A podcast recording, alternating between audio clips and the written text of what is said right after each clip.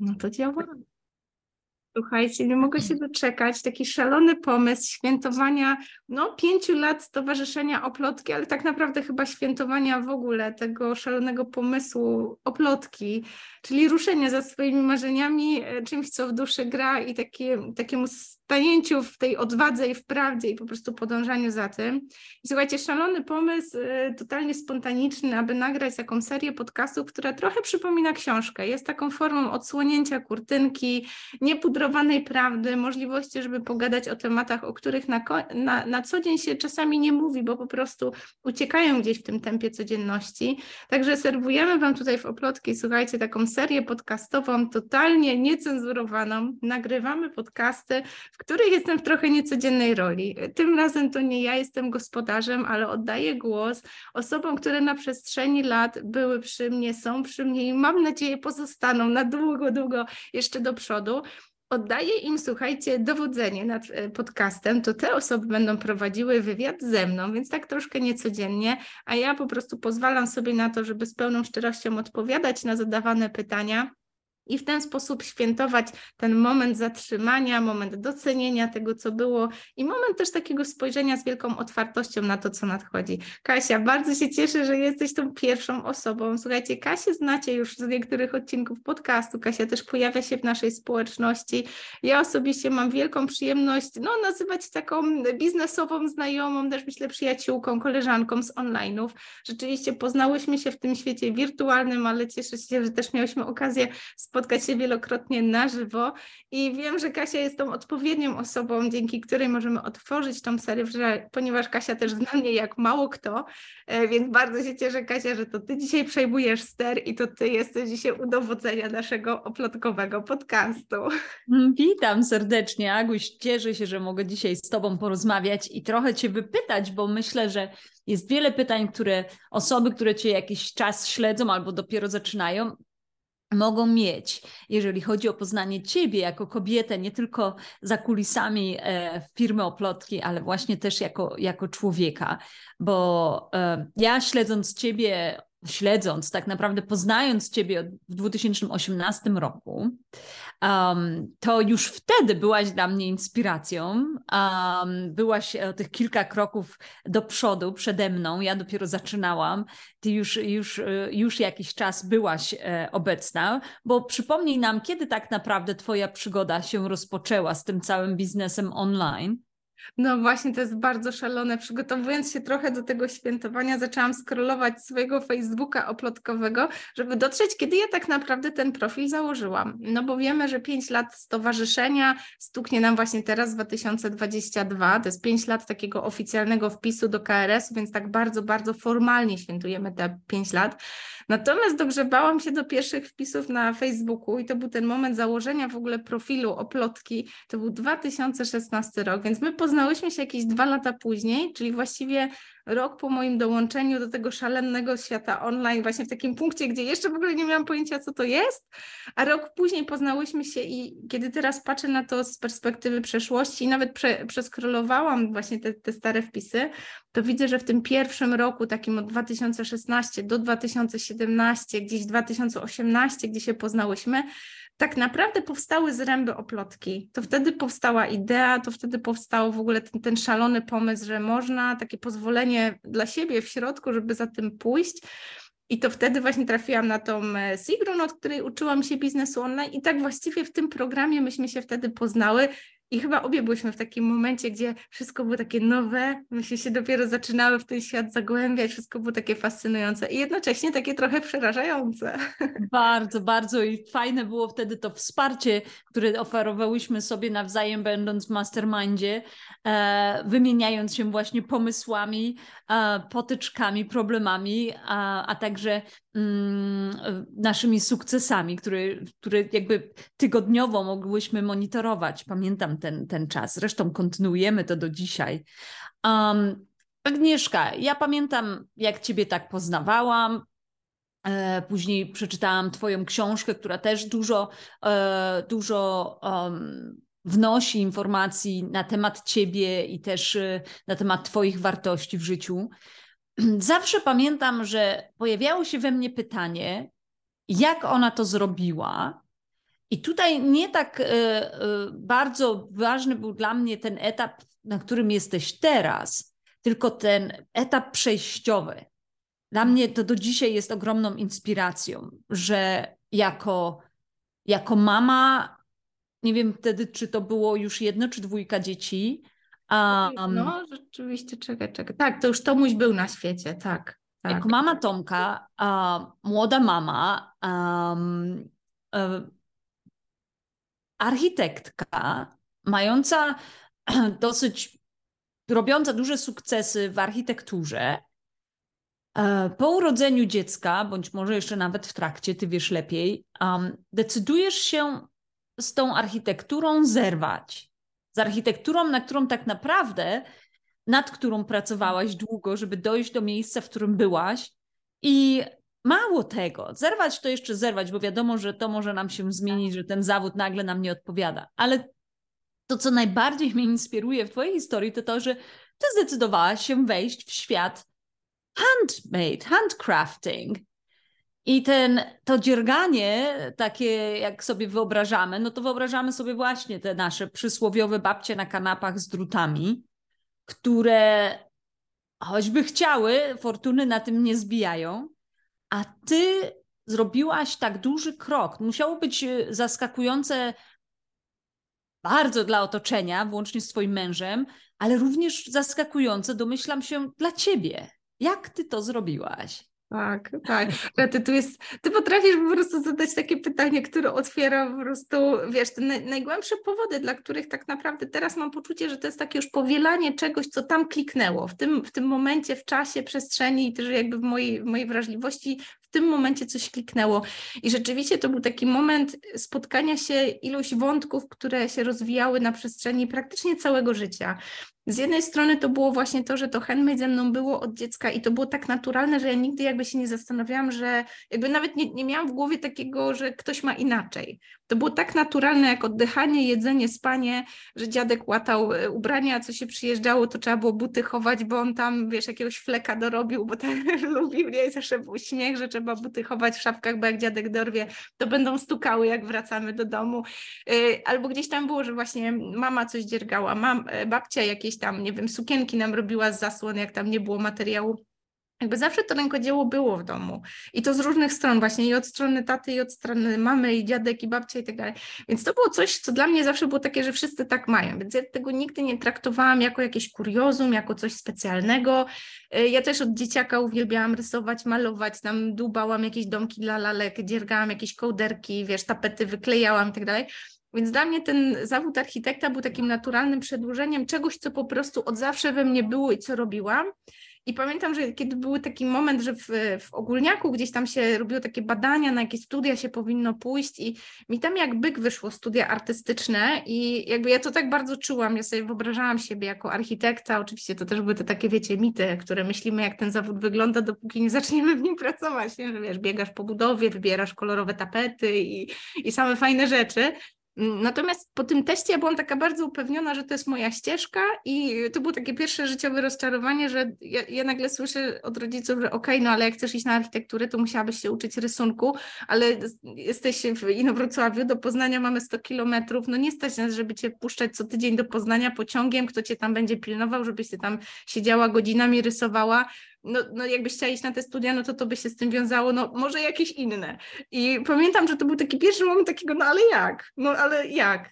No i rzeczywiście ja trochę na ten kompromis się zgodziłam, tak trochę, no przemówili mi do rozsądku rodzice, rzeczywiście to było logistycznie bardzo trudne, żeby to zrobić. Teraz wiem, że nie, niemożliwe, no ale nie mieliśmy w rodzinie kogoś, kto by tam pomógł, kto, no więc długa historia. W każdym razie to był taki pierwszy moment w moim życiu takiego kompromisu, gdzie ja poszłam na studia filologiczne, też byłam dobra z angielskiego, więc to było takie, dobra, tylko byleby do Poznania, a tam już się będziesz tego rysunku uczyć równolegle ze studiami. Ale dla mnie to był taki moment, kiedy pierwszy raz poszłam w życiu na kompromis i ten kompromis mi bardzo dużo zrobił właśnie pod kątem artystycznym i architektonicznym. Bo z jednej strony ja studiowałam na tej filologii, oczywiście super, bo się języka nauczyłam, wyjechałam za granicę, gdzieś tam dzieciakami się opiekowałam w Anglii, więc to były też takie przygody takiej pierwszej niezależności, mieszkania samemu, poza domem, więc w ogóle ja się wtedy wyszalałam, wyimprezowałam, ale to rękodzieło cały czas w tle było. Ja ciągle gdzieś tam sobie dłubałam, malowałam, chodziłam na jakieś lekcje rysunku i to był taki moment, kiedy nagle jestem poza domem, nie ma rodziców, ja zarządzam swoim czasem, budżetem i całą resztą. Pamiętam, że już wtedy ta żyłka przedsiębiorczości, zarabiałam na jakichś korepetycjach, wiesz, uczyłam dzieci, odrabiałam z nimi lekcje z angielskiego i tak dalej. Fajne pieniądze, nieopodatkowane, więc w ogóle super. Wszystko wydawałam właśnie na twórczość, a to poszłam do muzeum, wiadomo, w Poznaniu dostęp do wszystkiego, tak? A to jakaś wystawa, a to jakiś event. Tu sobie chciałam porzeźbić, szłam na jakiś warsztat i to rękodzieło tak we mnie żyło i tak pączkowało, ale ciągle było takim, taką formą rozrywki, czymś takim przyjemnym, takim dodatkiem. I później, kiedy ja już po tej filologii poszłam na tą architekturę wymarzoną, tak? No to już też były tak jakby drugie studia, więc ja trochę mądrzejsza, wszyscy balują, ja już tam pilnie się uczę, studiuję i tam latam z cefałkami po biurach, to pamiętam, że dla mnie było wielkim zaskoczeniem, że na studiach, które wydawały mi się takim zwieńczeniem moich marzeń, właśnie takim ukoronowaniem tego rękodzielnictwa, ale takiego już, wiesz, level wyżej, takiego już na uczelni wyższej, w ogóle technicznej, no bo Polibuda, no to wiadomo, architektura artystyczna, ale to jednak Polibuda, to pamiętam, że właśnie tak po macoszemu było potraktowane to handmade. Handmade nawet tego się tak nie nazywało. Były zajęcia z rzeźby, były zajęcia z malarstwa i to był jeden semestr na pięć lat studiów, wiesz, tak potraktowane, że wiesz, jak ktoś chciał sobie zrobić wolne, to nie szedł właśnie na te zajęcia. I do dzisiaj pamiętam ten taki właśnie moment rozczarowania, że dla mnie to były te studia, które miały dać upust mojej jakiejś takiej artystycznej duszy i rozwijać tą moją kreatywność, ukierunkować. Natomiast tam było takie podejście, że to jest najmniej rzecz ważna w tych wszystkich studiach. I to był dla mnie taki pierwszy zgrzyt w tej architekturze, kiedy pamiętam było takie odarcie, wiesz, tego świata marzeń, jak ten zawód wygląda, z tego jak rzeczywiście on wygląda. Pamiętam, że ja tam później bardzo mocno nawigowałam, jestem do dzisiaj bardzo wdzięczna, bo wybrałam jako promotorkę mojej pracy magisterskiej panią profesor takiej, wiesz, starej szkoły architektury, też z korzeniami ze Śląska, więc w ogóle super nam się rozmawiało, bo ja stamtąd pochodzę, ona też... Te klimaty po prostu, ta, nie wiem, pracowitość żyła i w ogóle wspólne tematy też jakiejś takiej estetyki architektonicznej, bardzo fajne, ale pamiętam, że ona właśnie też miała taki, taki kierunek, też jej córka też wykłada i uczy na Politechnice, więc ona też tak córkę swoją uczyła, że właśnie architektura to oczywiście są studia techniczne, ale ten element artyzmu, takiej kreatywności, takiej trochę sztuki tam jest bardzo ważny.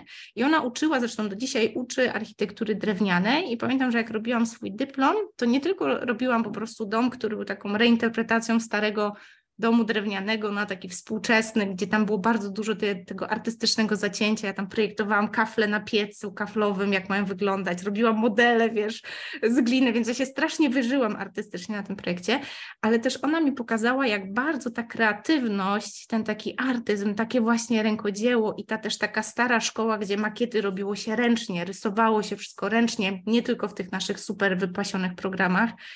Ona mi otworzyła tak naprawdę myślenie na ten świat handmade jako takiego narzędzia do robienia czegoś więcej. Że to nie jest tylko handmade samo w sobie, ale to jest taki trening kreatywności, trening e, konkretnego sposobu myślenia. Ona mi też pokazywała, jak bardzo właśnie, ja tak naprawdę myślę, że dużo konceptów takiego myślenia o handmade, nawet teraz tego w Oplotki jako treningu mentalnego, pewnej praktyki, pewnej dyscypliny też, trenowania takiego mięśnia kreatywności, myślę, że wzięłam od niej. Ona mi pokazała, jak bardzo w tym rzemiośle architekta ważne jest pielęgnowanie naszej kreatywności, naszego niestandardowego myślenia, takiego właśnie inspirowania się czymś spoza architektury. I właśnie ona mnie zaraziła tym inspirowaniem się tradycją, rękodziełem, rzemiosłem, w jej przypadku właśnie architekturą drewnianą, niesamowite źródło inspiracji, zresztą do dzisiaj wracam do pewnych tematów, natomiast przyklejone do architektury drewnianej, z natury też takiej właśnie tradycyjnej, naszej regionalnej, która jest bardzo zdywersyfikowana w Polsce i na świecie, przyklejone jest do tego rzemiosło i rękodzieło. I ja pamiętam, że ja tam trafiałam, często badając jakieś stare domy, trafiałam na to, co się w tych domach rodzi, robiło. Mój dyplom to na przykład był dom architektury przysłupowej, która generalnie jakby powstała ta forma konstrukcji ze względu na zaopiekowanie potrzeby tkaczy, którzy tam gdzieś po prostu były takie drgania, takie ruchy, że ta konstrukcja musiała wyglądać inaczej. Tam długo by tłumaczył, ale chodziło o to, że taka izba zrębowa musiała być konstrukcyjnie oderwana od... od jakby konstrukcji reszty domu, bo przenosiłoby drgania tych wszystkich krośen i tak dalej. I ja pamiętam, że jak wtedy zobaczyłam, jak wielki potencjał tkwi w tym właśnie badaniu rękodzieła, jak ten twórca rękodzieła miał wpływ na architekturę, to co on robi w tym swoim warsztacie ukształtowało zupełnie inny nurt w architekturze, to ja pamiętam, że ja wtedy utonęłam i skończyło się na tym, że pojechałam nawet na wymianę do Berlina, to już też taka śmieszna historia, bo już wtedy byłam mężatką, więc mój Jacek jeździł i handlował proszkami do prania, żeby zarobić na paliwo, wiesz, jako dwójka studentów, nie, wiesz, podróże do Berlina i z powrotem co weekend. Ale pamiętam, że właśnie tam też trafiłam na taki projekt, gdzie badaliśmy tą architekturę przysłupową od strony Niemiec, bo to było pogranicze, to polsko-niemiecko-czeskie i jak bar- bardzo mocno znałam tą architekturę od strony polskiej, a od strony niemieckiej to było tak naprawdę to samo, tylko z jakimiś naleciałościami troszkę niemieckimi.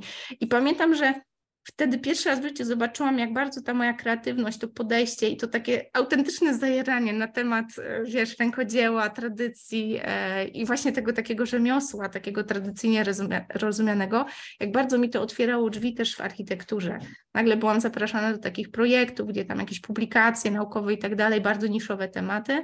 No i później jak obroniłam e, swoją pracę, no to jakby jak rozpoczęłam pracę jako architekt, to było takie drugie, drugie rozczarowanie, że okej, ja tu wchodzę na rynek pracy z tak bardzo niszową, nietypową, jakąś taką kreatywnością i jakimś takim zupełnie innym spojrzeniem przez pryzmat właśnie bardzo specyficznych doświadczeń i nagle trafiam, wiesz, do biura, gdzie tak naprawdę to nie jest takie ważne. Oczywiście trafiłam też na świetne biuro tutaj akurat w Warszawie, bo to był ten okres przed euro, to Jacek projektował tam autostrady, ja za nim do tej Warszawy. Pamiętam, trafiłam na takie biuro też architekta, który gdzieś tam z zagranicy wrócił, swoje biuro otwierał, więc też na takim poziomie entuzjazmu, że chcemy zmienić świat tą architekturą. I pamiętam, że to było takie, że z jednej strony byłam super mile przyjęta, ale z drugiej strony były realia. No i ja dostałam jako taki jeden z pierwszych tematów, temat projektowania takiego muzeum w Niechorzu, gdzie tam właśnie wykorzystywałam tą znajomość architektury drewnianej, ale pierwszy raz zderzyłam się z taką rzeczywistością zawodu i zobaczyłam, że tam tak naprawdę nikogo nie interesuje, jak bardzo to będzie innowacyjne, szanujące tradycje, czerpiące z lokalnego, wiesz, folkloru i gdzieś tam dłubiące w tych inspiracjach rzemieślniczych, które mogłyby wnieść coś do projektu. Tam się liczyła, wiesz, kasa, budżet, dobra konstrukcja i żeby tanio wyszło i mo- można to było wybudować, żeby ten deweloper później nie miał problemu z naszym projektem. I to był dla mnie taki moment, kiedy ja zrozumiałam trochę, że architektura to już nie będzie, no tak jak wiesz, robi się dyplom, no to robi się go inaczej. Rzeczywistość pracy to będzie już zupełnie inny świat. I znowu to moje takie rękodzieło, ono zeszło do takiego podziemia pielęgnowania tego w sobie jako właśnie hobby, praktyka jakiegoś tam właśnie relaksu, robienia tego dla siebie. No i po prostu kiedy przyszło życie, rozwijanie się w tym zawodzie, który bardzo ochoczo kradnie każdą wolną godzinę na, wiesz, samorozwój, kolejne szkolenie, takie, śmakie, albo po prostu projekty, bo to też jest taka czasochłonna praca przed komputerem, to stawianie kreseczek w programie, więc też takie dupogodziny, które potrafią wy, wy, no, wyprać po prostu z jakiegoś entuzjazmu.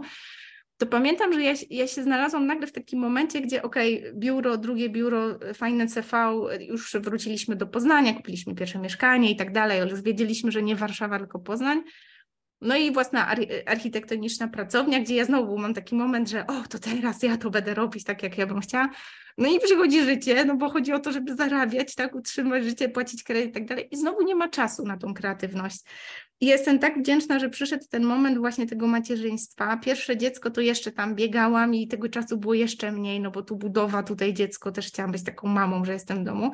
Pojawiło się drugie i coś we mnie pękło, do mnie tak, tak bardzo namacalnie dotarło, że nie da się, że ja, ja stracę ten, to, co całe życie pielęgnowałam w sobie, tą kreatywność, ten, ten zew rękodzieła, to bycie z tym rękodziełem, też taki jakiś sposób myślenia tym rękodziełem, że ja to stracę, bo po prostu nie będę tego używać. Ten mięsień nieużywany zanika. No i to był ten taki moment, gdzie mam poczucie, że może też tak mamy w życiu, że są takie rzeczy, które niezależnie co się zmienia dookoła, my je w jakiś sposób sobie pielęgnujemy. Jak patrzymy z, z perspektywy czasu, to widzimy, że w jakichś różnych osłonach, ale to gdzieś tam w naszym życiu ciągle zostawało. I to był w moim życiu taki moment, kiedy trzeba było sobie powiedzieć, czy jesteś gotowa to puścić, czy jesteś gotowa żyć teraz życiem pod tytułem dzieci, praca, i tam nie ma miejsca na tą kreatywność, na to rękodzieło, na to, co ciebie napędzało przez całe życie. No i to pierwszy raz w życiu po prostu odważyłam się powiedzieć, no nie, nie idę już tutaj na żaden kompromis. To we mnie było, jest i chcę, żeby było nadal. Mhm. To na pewno będą Cię słuchały kobiety, które na takim rozdrożu są i być może są już od wielu lat. Um, ja jestem ciekawa, bo tu bo tak naprawdę jakby tych pomysłów na to, co zrobić, by zmienić to życie, nie brakuje. Gdzieś te pomysły zawsze się pojawią, jakieś takie przebłyski. Ale, ale żeby zrobić ten krok, no właśnie, co byś poradziła osobom, które są na takim rozdrożu i brakuje im w tej chwili odwagi, żeby ten krok zrobić? Skąd czerpać właśnie taki, taką determinację do tego, żeby pomimo wszystko to zrobić? Świetne pytanie, wiesz, ja teraz jak jest taki właśnie znowu moment zatrzymania, takiego docenienia, te, to wszystko, co się zadziało w Oplotki, że to teraz jest takie spektakularne i takie wow, to wcale nie było takie na początku, więc podjęcie tej decyzji na samym początku to był po prostu stres, nie, nie było tej pewności, że to się uda. I co mi wtedy bardzo pomogło podjąć decyzję, to oczywiście z jednej strony posłuchanie tego głosu, że coś tam w środku mówiło, że a, to zgrzyta, nie tędy, tak? Że, że jakby wiedziałam, że nie chcę wracać do takiego, o, moje biuro, architektura i tutaj dzieci, wieczny nie do, nie do czas. Ale co mi tak praktycznie pomogło, to ten moment właśnie zatrzymania i wykorzystanie go na to, żeby przeanalizować, co się już w moim życiu zadziało. Ja pamiętam, że wtedy właśnie jak byłam w domu z dziećmi, to trochę, no z jednej strony była ta kreatywność, ja mogłam w końcu dziergać, siedzieć na kanapie, tak jakby oddać się tej swojej pasji tak bez reszty, no bo tu dzieci się chwilę zabawiły, to ja coś dłubałam, coś wymyślałam, malowałam z nimi i tak dalej. Ale z drugiej strony to też był taki czas, gdzie był ten moment, że można było po prostu pomyśleć i popatrzeć na swoje życie z takiej trochę perspektywy. Nie z tego pędu i takiego dzień za dniem leci i nie wiesz kiedy, tylko tego momentu, że siedzisz na kanapie, celowo nie włączasz jakiegoś telewizora, serialu i tak dalej, tylko sobie siedzisz i sobie wspominasz. Ja pamiętam, że nawet miałam taki notes, że z dzieciakami rysowaliśmy, że o, co robiliśmy danego dnia, jakieś tam liście wklejaliśmy i tak dalej. I ja pamiętam, że jakby taki moment, że dzieci się czymś zajęły, to ja sobie w tym notesie pisałam, co się działo, sobie tak przypominałam pewne rzeczy, wspomnienia, pielęgnowałam jakieś takie fajne chwile. Tak miałam poczucie, że to był taki moment zatrzymania. I w pewnym momencie pamiętam, że był ten taki moment, gdzie do mnie tak dotarło, że no, ja teraz jestem w domu z dziećmi, ale za chwileczkę no, ja, ja nie będę wiecznie w domu, w domu z dziećmi. Teraz czy ja chcę wracać do tej architektury? No i wiadomo, po dwóch, trzech latach to jest tak naprawdę, wiesz, trzeba się dokształcić od początku, bo bardzo szybko się dezaktualizuje wiedza. Czy to jest dla mnie szansa, żeby zrobić coś innego? I pamiętam, że przeglądałam ten notesik i patrzyłam na te swoje właśnie notatki i mnie tak bardzo mocno uderzyło, bo w tych wszystkich wspomnieniach to rękodzieło było. Czyli była ta chwila, gdzie spędzam czas z dziadkiem, dziadek już odszedł, też taki był moment, gdzie wiesz, no po prostu był pogrzeb i tak dalej. I wszystkie wspomnienia z dziadkiem to było właśnie te łatanie tych dziur w butach, jakieś tam dłubanie jakiegoś swetra i to było rękodzieło. Później patrzyłam na jakieś wspomnienia z moją babcią, no przy maszynie do szycia, przy gotowaniu, robieniu czegoś rękami, znowu to rękodzieło. Później patrzyłam na jakieś takie fajne chwile w, na studiach, no to były właśnie zajęcia malarstwa i rzeźby, bo była największa heca, z ludźmi się tam wymieniało jakąś inspiracją i tak dalej. Później patrzyłam na ten właśnie okres, kiedy studiowałam w Berlinie. Znowu najfajniejszych ludzi poznawałam w pracowniach, bo sobie dla wolnego czasu, wiesz, jako mężatka to ja tam nie za wiele sama balowałam. Balowałam jak Jacek przyjeżdżał w weekendy, ale w tygodniu z nudów ja chodziłam znowu do pracowni takich, wiesz, rzeźby, malarstwa, żeby sobie połazić, pomalować. I tam poznałam najfajniejszych ludzi, z którymi, no z niektórymi do dzisiaj mam relacje. I jak spojrzałam na ten notes i popatrzyłam, że choć bardzo wiele się zmieniało, to jedno było stałe, że najpiękniejsze momenty, najfajniejsze wspomnienia, naj, naj, najświetniejsze relacje, które są ze mną czasami nawet do dzisiaj, one były związane z rękodziełem. I dla mnie to był taki, taki moment podjęcia decyzji i mówię, co ja mogę zrobić, żeby to rękodzieło dalej ze mną było, bo niezależnie co tam się zadzieje, jakby mam tą pewność, że tam się coś jakoś dobrze ułoży, bo ja po prostu tak działam, gdzie jestem przyklejona do rękodzieła, dzieje się magia. I myślę, że to może być taka odpowiedź, właśnie coś, co można wyciągnąć dla siebie. Jeżeli jesteś w stanie usiąść, właśnie złapać taki moment pauzy, może właśnie teraz to journalowanie jest takim faj, fajnym narzędziem też rozwojowym. Możesz powspominać fajne momenty w swoim życiu i zobaczyć, co tam się zmieniało, ale co było stałe, to moim zdaniem to jest coś, co, co właśnie będzie Cię prowadziło dalej. I to nie musi być super zdefiniowane, ale na pewno wyciągniesz z tego jakieś takie wnioski dla siebie. Później, kiedy pamiętam, rozmawiałam z różnymi znajomymi, czy z mamą, czy z tatą, to też ona na przykład miała takie wspomnienia, że u niej zawsze było takie marzenie o rodzinie, takim, takim wątkiem, nie? Że ona jako dziecko się tam bawiła, wiesz, mamy tatę i tam dom i tak dalej. Później jakieś mówi, mam jakieś takie pamiętniki, gdzie z koleżankami robimy sobie wróżby i ja chciałam mieć męża Krzysztofa i ma być wysoki i brunet i mam dwójkę dzieci. I ona później mi to pokazuje, gdzie ja jestem jedną z dwójki dzieci, mój tata ma na imię Krzysztof.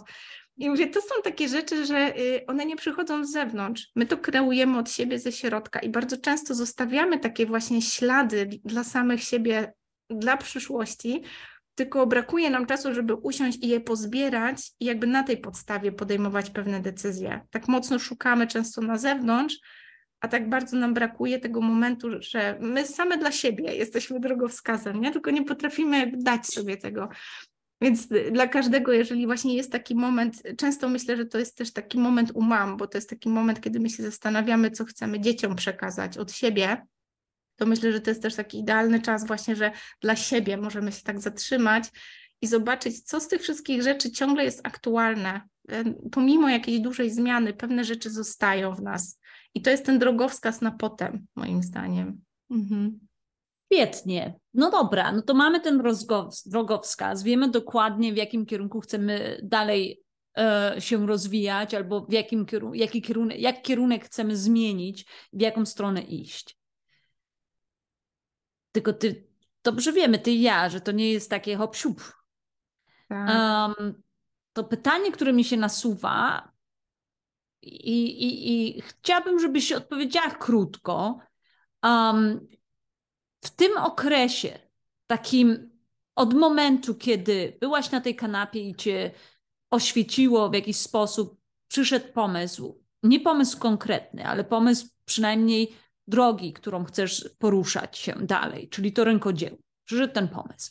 Od tego momentu do momentu, aż ten twój nowy pomysł zaczął uh, przynosić zyski finansowe, takie, które pozwalały ci się utrzymać w twojej rodzinie. Czyli ten, ten moment, to przejście.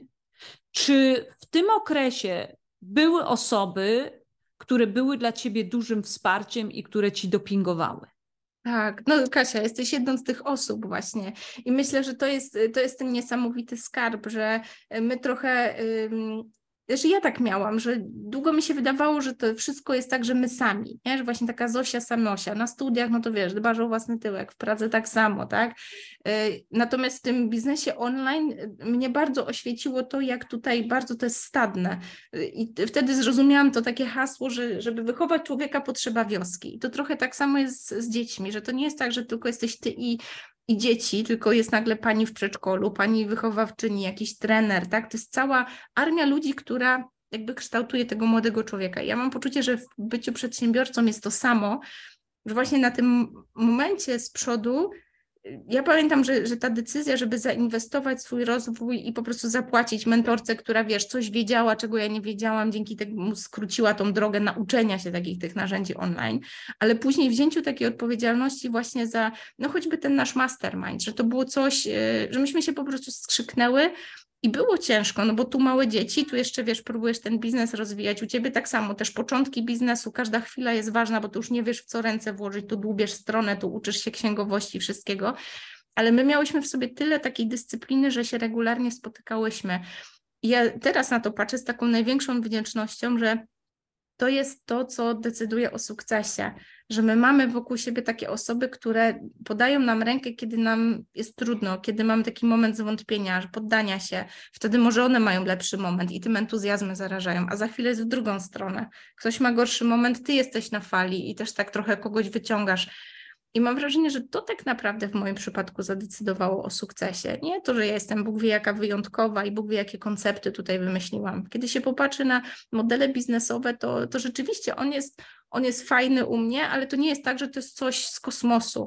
U mnie siła tak naprawdę tkwi w tej konsekwencji, w tym, że to był taki moment zadania sobie pytania, co tak naprawdę chcesz robić i takiego zdecydowania, tak, to jest moje, ja wiem, że ja to mogę robić do końca życia, nawet jakby długo nikt mi nie płacił, no ale nie czarujmy się, że fajnie jak płacą, tak? Ale z drugiej strony otoczenie się tymi osobami, które tak samo jakby osadziły się w tym, co chcą robić, rozwijają się w tym, rosną, ale jednocześnie jakby są taką stałą że, że jak mi jest ciężko, jak jest taki moment kryzysu, to wiem, że ta osoba tam jest, może podać rękę i że to działa w drugą stronę, że ja też mam chęć pomagania komuś, bo łączy nas jakaś relacja.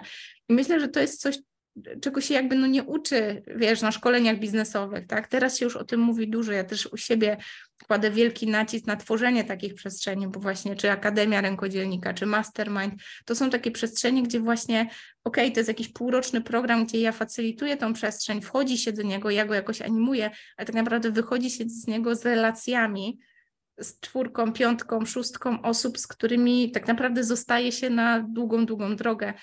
I moim zdaniem to jest to coś, co decyduje u nas o sukcesie. To, że my się potrafimy otoczyć takim wsparciem i robimy to coraz bardziej świadomie. Że to już nie jest coś, co wyniknęło przypadkiem, bo mam wrażenie, że u nas myśmy się po prostu super polubiły, jedna drugiej chciała pomóc i to nie była jakaś taka wyrachowana biznesowa decyzja. Natomiast teraz, kiedy już z perspektywy czasu widzę, że to jest coś, co zadecydowało o sukcesie i ciągle decyduje, tak? Bo to ciągle rośnie, ciągle się rozwija i też coraz więcej takich przyjaźni się pojawia, które są świadomie nawiązywane, to myślę, że ja też kładę nacisk na to, żeby o tym mówić, żeby pokazywać, że to jest coś, czego ja się nauczyłam na przestrzeni czasu. I znowu ta refleksja i to zatrzymanie pozwoliło dostrzec, że to jest ta cenna rzecz w biznesie. Mhm. A czy twój mąż był dla ciebie wsparciem? Jak mówię o tych samych początkach, początkach, kiedy nagle oznajmiłaś, rzucam architekturę, chcę robić tak. rękodzieło. Tak, to jest super pytanie, Kasia, zwłaszcza, zwłaszcza, że też się znacie z Jackiem, więc wiesz, jakie Jacek miał podejście na początku i to jest takie ciekawe, bo ja długo też prowadziłam taką narrację, że to tak mąż to w ogóle się popukał w głowę, jak ja mu tam przyszłam powiedzieć, że rzucam architekturę i tu chcę teraz robić warsztaty rękodzieła, to on to w ogóle wszystko wyśmiał. Rzeczywiście tak trochę było, nie? Ale myślę, że teraz dopiero dostrzegam w tym wielki dar i taką... Um, Coś, co mnie bardzo zmotywowało, czyli wiesz, jedna osoba mogłaby powiedzieć, kurczę, no mąż mnie nie wspiera, no nie, idealny powód, żeby się poddać. Ja miałam w sobie coś takiego, że takie, a to teraz zobacz, ale ci pokażę, ale ci teraz udowodnię, że to się wszystko uda i zobaczysz, ha, ha, ha, jeszcze mnie będziesz przepraszał za te swoje głupie słowa. I teraz się z tego tak śmieję, ale myślę, że jak patrzę na to tak z perspektywy czasu, to myślę, że za to właśnie Jacka cenię, że on ma taki... Takie pomieszanie takiego zdroworozsądkowego, praktycznego podejścia do życia, takiego trochę męskiego realizmu, takiego patrzenia trochę na wszystko przez pryzmat, wiesz, przekalkulowania w Excelu, czy nam się to finansowo opłaca. I trochę daje mi to takie poczucie bezpieczeństwa, tak jakby był, wiesz, szklanką dla mnie jako wody, że ja potrzebuję tego naczynia, takich ram, które mi trochę określają, ok, tu przeginasz, tu już się przelewasz. A ja jestem tą wodą, która tam kotłuje, wymyśla tak i rozchlapuje się wszędzie dookoła. I teraz jak patrzę z perspektywy, to myślę sobie, że to, że on właśnie nie był taki super wspierający na początku. Trochę mi tam docinał na zasadzie, o rety byś się poszła wyspać, a nie tam siedzisz, dłubiesz jakąś stronę, po co ci to? Jeszcze kasy z tego w ogóle nie ma, tylko ciągle inwestujesz, coś dokładasz. Pamiętam te jego teksty i one wtedy bolały, ale one bolały w taki sposób bardzo motywujący, taki właśnie ja ci pokażę.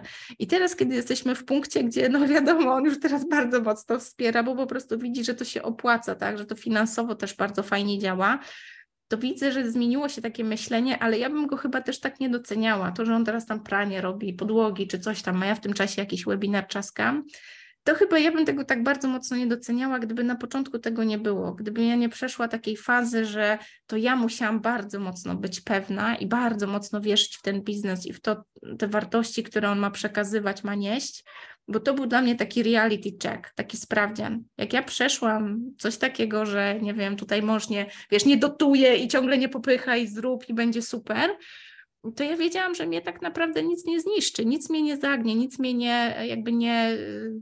nie odwiedzie od tego pomysłu, tylko ja muszę mieć też w sobie takie paliwo, żeby w to wierzyć tak super i do końca. I za każdym razem, kiedy miałam takie zwątpienie i jeszcze po drugiej stronie było ktoś, kto mówi, no widzisz, mówiłem ci, to to był taki reality check, który mówił, czy ty naprawdę w to wierzysz, czy to naprawdę może się udać?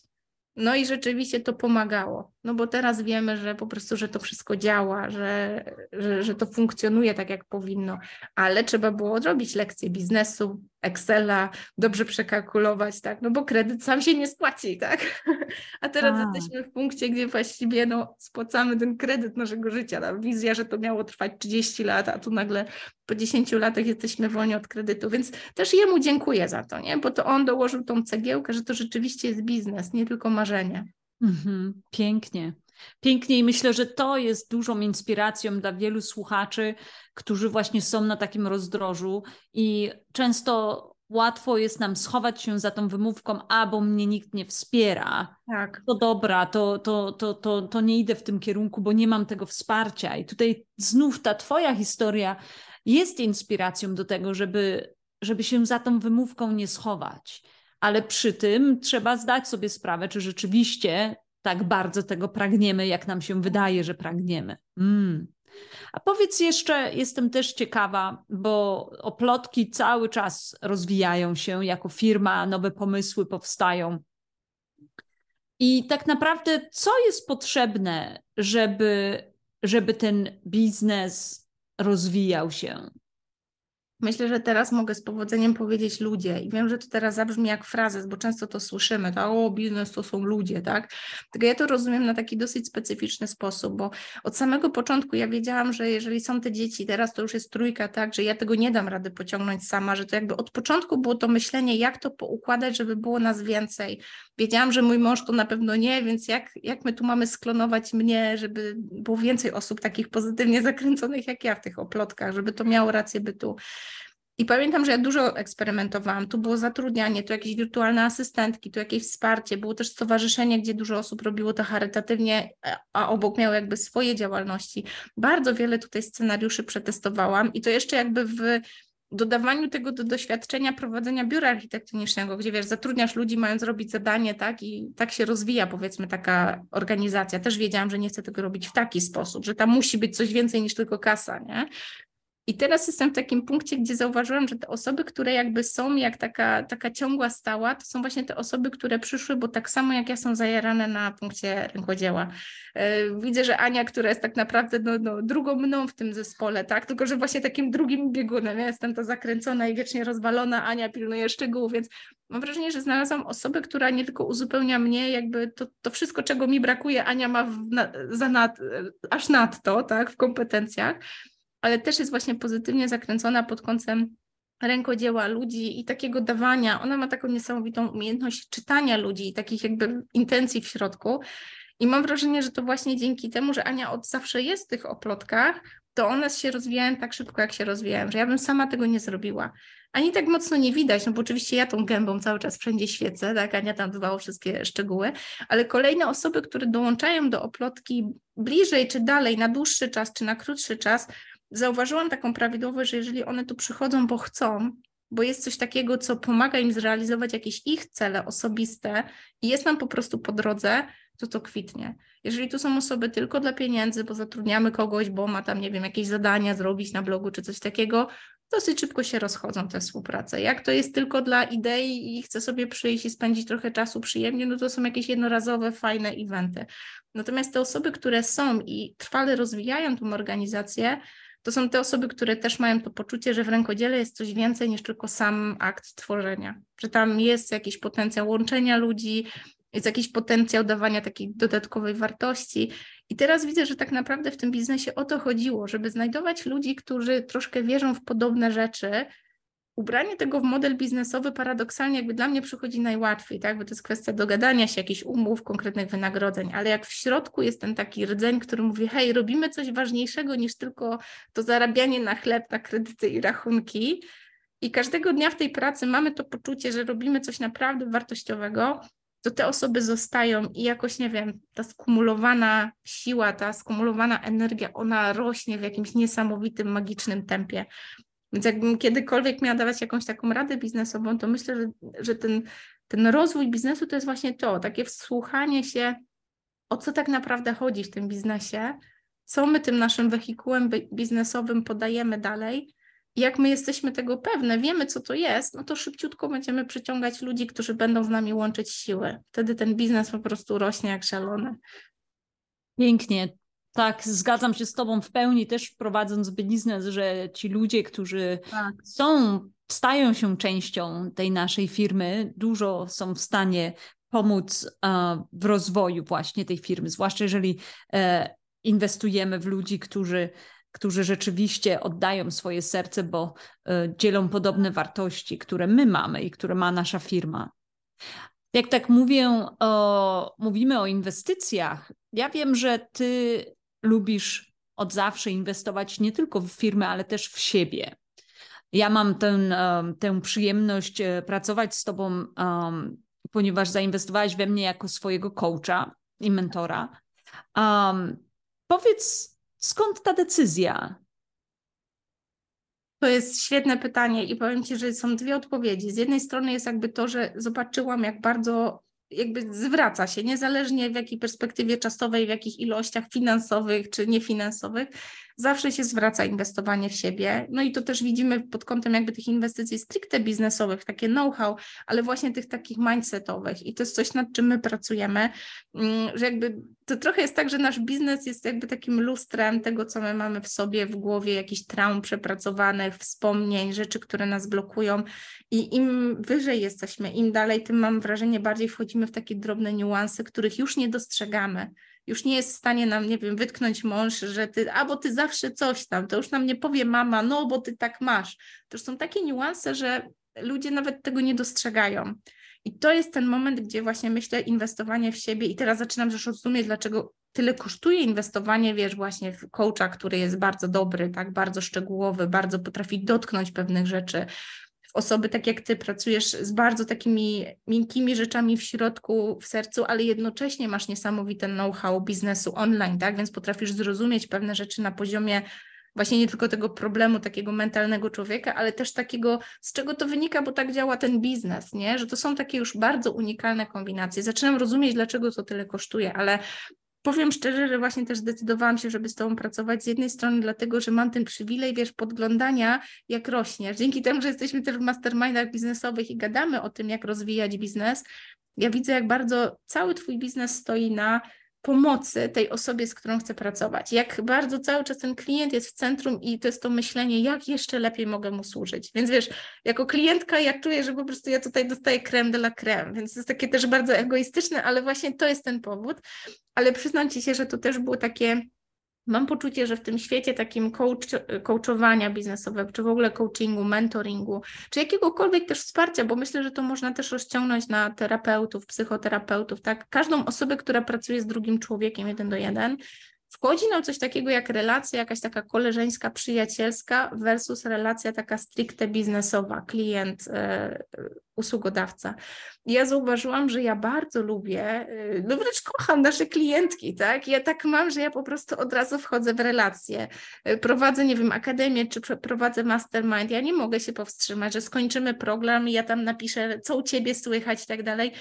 I daję sobie prawo do tego, ale jednocześnie obserwuję, jak w naszej branży potrafi to wejść na głowę, no bo sobie wyobrażamy, że mamy mastermind, za rąk mamy kolejną grupę, tu mamy trzy grupy i teraz utrzymuj kontakt z sześćdziesięcioma osobami, ja za chwilę sto dwadzieścia, nie da się, ale jednocześnie myślę, że się da, że to jest kwestia, nie wypracowaliśmy jeszcze takich dobrych praktyk, takiego know-how, jak sobie poradzić z tym, żeby jednocześnie się móc z kimś przyjaźnić, budować relację taką troszeczkę przyjacielską, koleżeńską, ale jednocześnie móc pozostawać w relacji klient, mentor, mastermindowej relacji. I mam wrażenie, że jakby ta nasza relacja jest na tyle wyjątkowa, że jest tutaj tak dużo takiej szczerości i takiego zrozumienia, że nawet jakieś trudne momenty, gdzie wiesz, no czasami jest tak, że czy ja teraz piszę do ciebie jak do koleżanki, czy ja piszę do ciebie jak klientka i czy ja przekraczam jakąś, wiesz, granicę nadużywania twojego czasu, wiesz, mentoring. Myślę, że to są pytania, które warto po prostu sobie zadawać, że na nie jeszcze nie ma odpowiedzi, ale możliwość pracy i doświadczania siebie w różnych tych relacjach, to, że my możemy w tych różnych jakby tych konfiguracjach mastermindowej, klientka, mentorka, nie wiem, partnerka biznesowa, po prostu koleżanka, przyjaciółka, tak? W różnych konfiguracjach to myślę, że nam pokazuje, jak my chcemy kształtować te relacje, gdzie my stawiamy w nie granice, jak potrafimy te granice komunikować albo nie potrafimy i to jest coś, co warto położyć na stół w jakiś sposób, przepracować, tak? Mi się często włącza takie, że wiesz, nie wypada albo chcę, nie chcę być niemiła, rozdrajamy sobie to moje bycie miłą i jak bardzo czasem mi to też robi krzywdę, tak? I, i, i krzywdzę sama siebie przez to i myślę, że to był taki powód. A swoją drogą, wiesz, Kasia, po prostu wiem, jak pracujesz i widzę, w jakim turbotempie się rozwijasz, więc ja się bardzo cieszę, że wiesz, jeszcze mnie stać na twoje usługi, bo będę w stanie. O to się nie martwię, absolutnie nie. Agnieszka, myślę, że dałaś, podzieliłaś się dzisiaj taką dawką inspiracji, która na pewno niejedną kobietę, a może nawet i mężczyznę przekona do tego, żeby iść w tę stronę swoich marzeń. Pokazujesz, że owszem, jest kilka czynników ważnych, kiedy decydujemy się na taki krok. Tak. I pięknie je wymieniłaś tutaj, na, dzieląc się z nami bardzo takimi szczegółowymi przykładami. Czyli podsumowując, e, potrzebujemy pomysłu na to. Pomysł na to możemy znaleźć poprzez przejrzenie naszego życia do tej pory i dostrzeganie jakichś elementów wspólnych. U ciebie było to rękodzieło. Elementów, które mm, czujemy, że dodają, że sprawiają, że krew w żyłach nam żyje szyb, płynie szybciej. To jeden z elementów, który jest potrzebny. Drugi to właśnie taki bardzo, myślę, pocieszający element, gdzie wydawać by się mogło, że jest to coś negatywnego, kiedy nie mamy tego wsparcia od najbliższych, wręcz przeciwnie, są takie e, uszczypne uwagi, um, wątpliwości, które nawet nie są maskowane, ale wręcz e, przekazane wprost, prosto w oczy. I I tak naprawdę nawet teksty, które mają służyć temu, aby nas zniechęcić. E, A, a, a, ale w tym znalazłyśmy dzisiaj duży, duży, duży jakby czynnik pozytywny, który sprawia, że tak naprawdę dzięki tym niedowiarkom jesteśmy w stanie sprawdzić, czy my w to wierzymy, czy my rzeczywiście chcemy, czy my mamy tę, tę energię i siłę i, i determinację do tego, żeby w kierunku tego naszego marzenia iść. Um, i trzeci element, który też sprawia, że że nie tylko jesteśmy w stanie zacząć, ale przede wszystkim rozwijać się dalej, nie stanąć w miejscu po roku, pożegnać się z naszym marzeniem, ale dalej się rozwijać, to ludzie. Ludzie, którzy um, mają podobne wartości, ludzie, którzy nie muszą być koniecznie elementami naszej firmy, ale są też elementem, który pomaga nam um, podczas spotkań i wymiany naszych poglądów dodać nam skrzydeł, pomóc dostrzec, że inni też mają problemy i jak sobie z tym radzą, wymieniając się tymi właśnie pomysłami i inspiracją w takim już bardzo zawężonym kręgu zaufanych osób, które, jak wymieniłaś, też buduje się z czasem i to też jest poprzez metodę prób i błędów, gdzie czasem jesteśmy w stanie spotkać tych ludzi od razu, czasami musimy się niestety na błędach nauczyć i niestety pożegnać z niektórymi osobami, ale mimo wszystko warto na pewno inwestować czas w, ta, w takie osoby. Także dziękuję ci bardzo za tę naszą dzisiejszą rozmowę i za to, że, że tak hojnie dzielisz się tą swoją historią, która myślę, że służy inspiracją naprawdę dla wielu, wielu osób, które coraz częściej mają odwagę właśnie za tym marzeniem pójść, rzucić ten mit kariery wymarzonej um, i pójść za czymś, co wiele osób mogłoby ocenić jako nierealne, bez sensu, nieopłacalne. I twój przykład, myślę, tworząc Oplotki, pokazuje, że nie ma rzeczy nierealnych, niemożliwych, że to tylko ta osoba, która ma pomysł, jest w stanie doprowadzić ten pomysł do, do końca, zrealizować go, kiedy mocno w, go, w niego wierzy i kiedy tym, tą siłą napędową jest ta pasja, która towarzyszy nam przez życie. Pasja, tak można ją nazwać, ale ten, ten element, który sprawia, że, że chce się żyć, że, że mamy chęć posiedzieć po nocach, żeby mimo wszystko spędzić czas właśnie z tym. I warto tutaj e, przyjrzeć się głębiej, co to, co jest tym elementem, który sprawia, że, że nie muszę spać w nocy, bo, ale wolałabym zrobić właśnie to. Tak. Dziękuję. Bardzo dziękuję, wiesz, za tą rozmowę, bo to też mi pokazuje, jak, jak cenne są takie relacje i jak im dalej jesteśmy, tak wydaje nam się, że na początku jest trudno, tak, jeszcze te pieniądze nie płyną, jeszcze tak mamy właśnie tyle na głowie i tak dalej. Teraz też jak patrzę z perspektywy czasu, widzę, jak im jesteśmy dalej, paradoksalnie biznes zaczyna nam działać i, i jakby powinno być tak lekko, jak bardzo często tam zaczyna robić się samotnie, bo po drodze gdzieś pogubiliśmy ważne relacje. I ja też tak się cieszę, że pielęgnujemy gdzieś naszą relację, że też dzięki tej relacji otwiera się tyle następnych. Każda z nas gdzieś poznaje kolejne nowe osoby. Myślę, gdzie, że tu gdzieś jesteśmy w jakimś mastermindzie, tu później, a choć też zobacz, tu fajny ten, tu jest fajny program, tu też wskakuj. Widzę, jak to jest bardzo cenne, więc też bardzo Ci dziękuję, że wiesz, że jesteśmy, że tyle lat tak naprawdę mija. Teraz się patrzę na to, na zmieniają się oprawki okularów, już ryzury, nie?